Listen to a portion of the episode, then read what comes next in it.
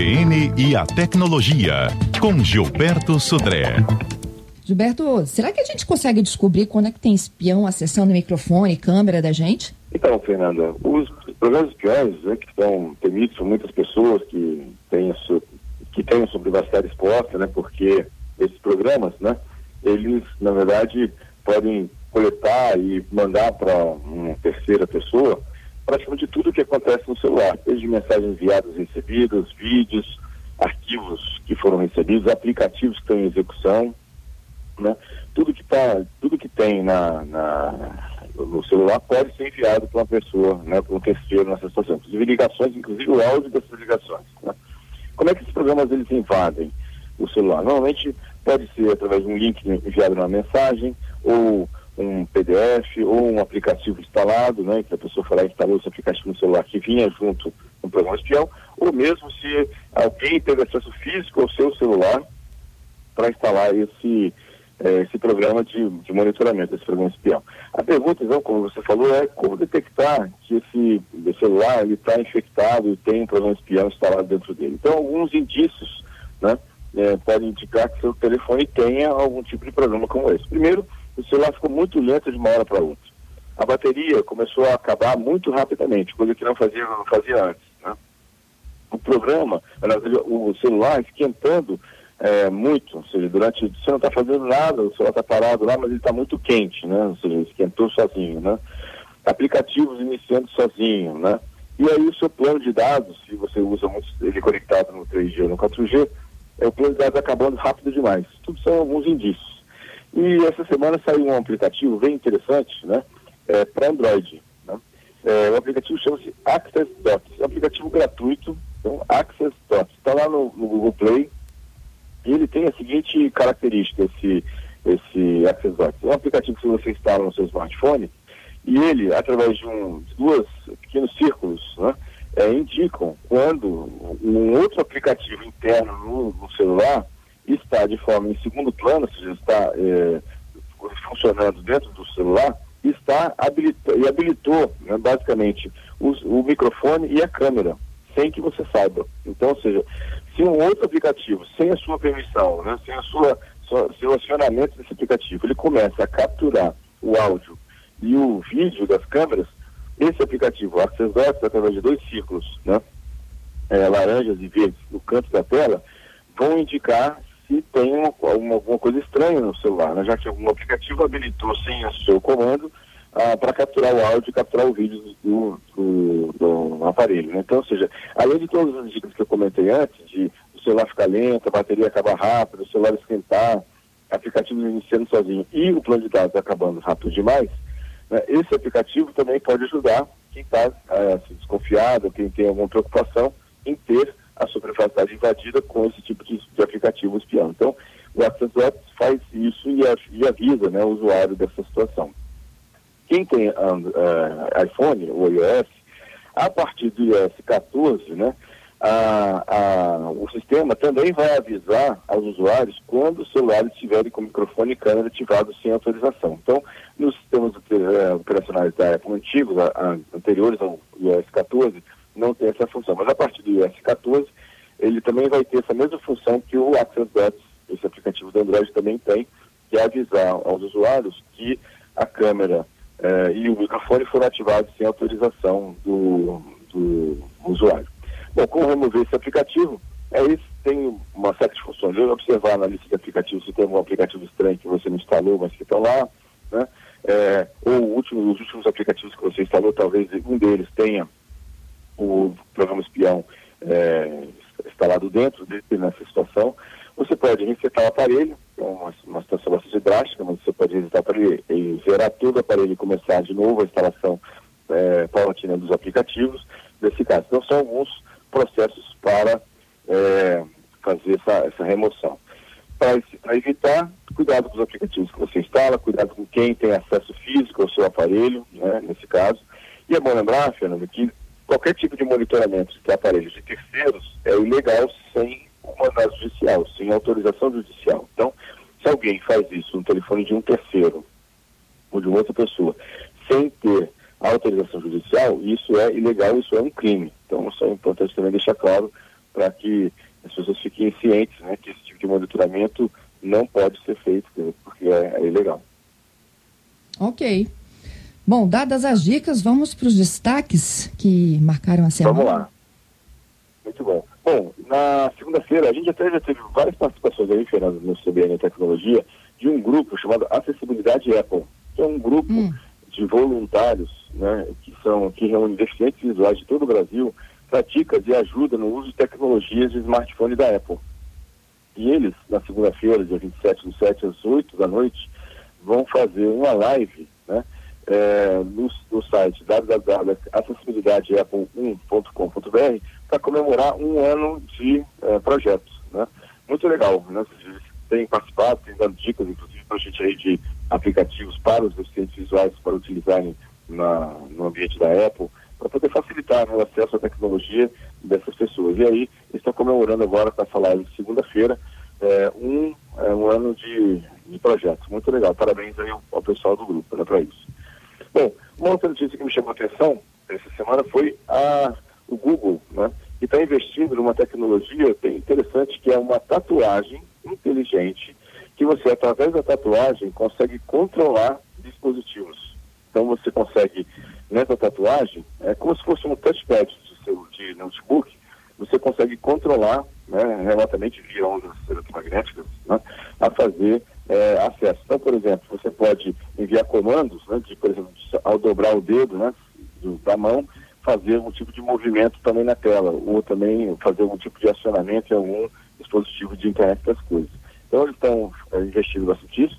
Eles chamam essa tecnologia, na verdade, esse produto que o, o Google está investindo, chama Skin Max, e faz essa função toda. Um, um, acho que vamos ter novidades aí à frente né, com essa questão aí da, das tatuagens inteligentes aí, viu? Muito legal isso. Outro, é muito legal, muito, muito diferente, realmente pensa diferente. Quem procurar na internet, Skin Max, Skin Max, tá? é, vai ver, tem inclusive algumas fotos, alguns exemplos de, de funcionamento dessa tatuagem inteligente acionando dispositivos é, na internet, né, para eles, dispositivos internos na rede, né, na, no Wi-Fi, por exemplo, para isso. E, e, uma notícia também que me chamou a atenção, Fernando, foi o Facebook, o movimento que o Facebook fez essa semana, que passou, é, o que vai começar, na verdade, a solicitar aos usuários a autorização de uso dos seus dados. Isso tudo para tornar a, o Facebook é, adequado aos padrões da LGPD. Apesar da LGPD ainda não estar em vigor no Brasil, o Facebook ele está se adiantando, já solicitando autorização aos usuários para utilizar os seus dados. Então é importante que os usuários, ao receberem essa solicitação, observem exatamente quais são as permissões que estão sendo dadas ao Facebook. Porque, é, na verdade, dependendo do tipo de atualização que você der, você está cedendo suas fotos, sua navegação, é, seu sua privacidade. De foto. Exatamente. Su né? Nossa então, privacidade. É, exa exatamente, exatamente. Então, essa é uma, uma questão assim, é uma, é uma iniciativa interessante do Facebook, mas por outro lado a gente tem que tomar cuidado exatamente porque a gente vai estar aceitando, junto ao Facebook nesse caso, para isso. Gilberto, tenho perguntas, posso fazer? Vamos lá. o Anderson, ele nos encaminhou a seguinte dúvida. Ele tem uma internet da Oi, que é de fibra, é, o sinal do Wi-Fi é muito ruim. E quantos roteadores para o sinal de Wi-Fi ele pode colocar em vários pontos da casa? Legal. Bom, Anderson, é, realmente esses roteadores que vêm pelos das, das operadoras, né, que te fornecem o sinal de, de, internet, são bem ruins, ou bem fracos. Normalmente a maioria deles são bem fracos, né, e realmente o alcance deles é bem limitado. É, você pode colocar quantos roteadores você quiser, na verdade não tem limite. Você pode distribuir vários roteadores pela, pela sua casa, dependendo da sua casa, do tamanho da sua casa, talvez um ou dois seja suficiente para isso, entendeu? Não mais do que isso, né, nesse caso. Né? É, mas você deve avaliar né, para saber exatamente se tem né, uma, uma, qual é a, a, cobertura de cada um deles, mas não tem limite, né? De você colocar vários repetidores para melhorar o sinal do seu Wi-Fi, para isso. Entendido. Temos outra, o Alfredo. Ele pergunta sobre taxa de transmissão elétrica, se tem boa velocidade. Então, eu acredito que o Alfredo esteja fazendo referência ao que a gente comentou na, na semana, na semana agora, na quarta-feira, sobre que até eu dei um, um, exemplo de usar a rede elétrica para transmissão de dados. Né? uhum. que é uma tecnologia chamada PoE, Power over Ethernet. Muito bem, Alfredo. A transmissão via rede é, elétrica é muito boa. Na verdade, tem conseguido taxas acima de 100 megabits por segundo. Então, ou seja, é, é bem tranquilo, você consegue ligar dentro da mesma rede elétrica, ambiente de uma ligação entre roteadores, por exemplo, entre computadores mesmo dentro da mesma rede, né, e fazer a, essa interligação. E a velocidade é bastante boa, bastante boa mesmo. Tem, eu já fiz alguns testes e atendeu bastante bem. Perguntas também que chega aqui, olha, a Terezinha, ela disse que desde ontem o smartphone dela não está bloqueando com o Smart Lock. Ela faz o procedimento em lugares confiáveis e ele responde que o lugar já é confiável. Bom, o que devo fazer? Eu não sei como é que é isso. O que, é Smart Lock? Smart Lock é uma, é uma solução, é bem interessante. Imagina que você tem seu celular que botou um bloqueio, né? Ou de PIN, ou de, de, de biometria, né? De dedo. E você pode, por exemplo, definir no, em alguns celulares que tem esse recurso, que quando você está, por exemplo, dentro da sua casa, por exemplo, então o celular já fica desbloqueado. É um lugar seguro, vamos chamar assim. Então você não precisa é, desbloquear o aparelho quando está dentro de casa. Ou quando o seu celular, por exemplo, se conecta numa rede sem fio que ele conhece, é um local confiável, ele também fica sem bloqueio. Ou, por exemplo, é, você está no, no, Você conectou no carro, por exemplo, o celular, no Bluetooth. E aí você, ele, o celular reconhece que está no local seguro, então ele, aquele bloqueio ele desaparece. Você fica com o celular diretamente aberto já na tela. É para isso. Uhum. É, isso acontece, funciona é, é, muito bem. Eu fiz teste já nessa situação, funciona bastante bem. Se não está funcionando, minha recomendação é que primeiro, primeiro verifique se o, a localização está sendo feita pelo Bluetooth, ou pelo Wi-Fi, ou pelo GPS e se está ligado, se está realmente conectado nessas situações, porque o, o celular só vai reconhecer que ele está naquele local e vai suprimir o bloqueio né, da tela quando ele realmente identificar que está naquele local. Né? Se não está funcionando, e assim mesmo está conectado naquela rede Wi-Fi, no Bluetooth, a recomendação é que ele, ela retire, desfaça essa configuração e faça novamente. Pode ser que seja algum um bug da, configuração para isso. Mas é um, é um recurso bem interessante. Nesses aparelhos mais novos da, do Android, todos têm esse, a maioria tem, na verdade, esse recurso de Smart Lock. Vamos lá. A Terezinha e o Gesso é, e a Daniela pedem para a gente repetir o aplicativo espião lá. O aplicativo chama-se Access.accs espaço DOTS. Ele está no Google, no Google Play.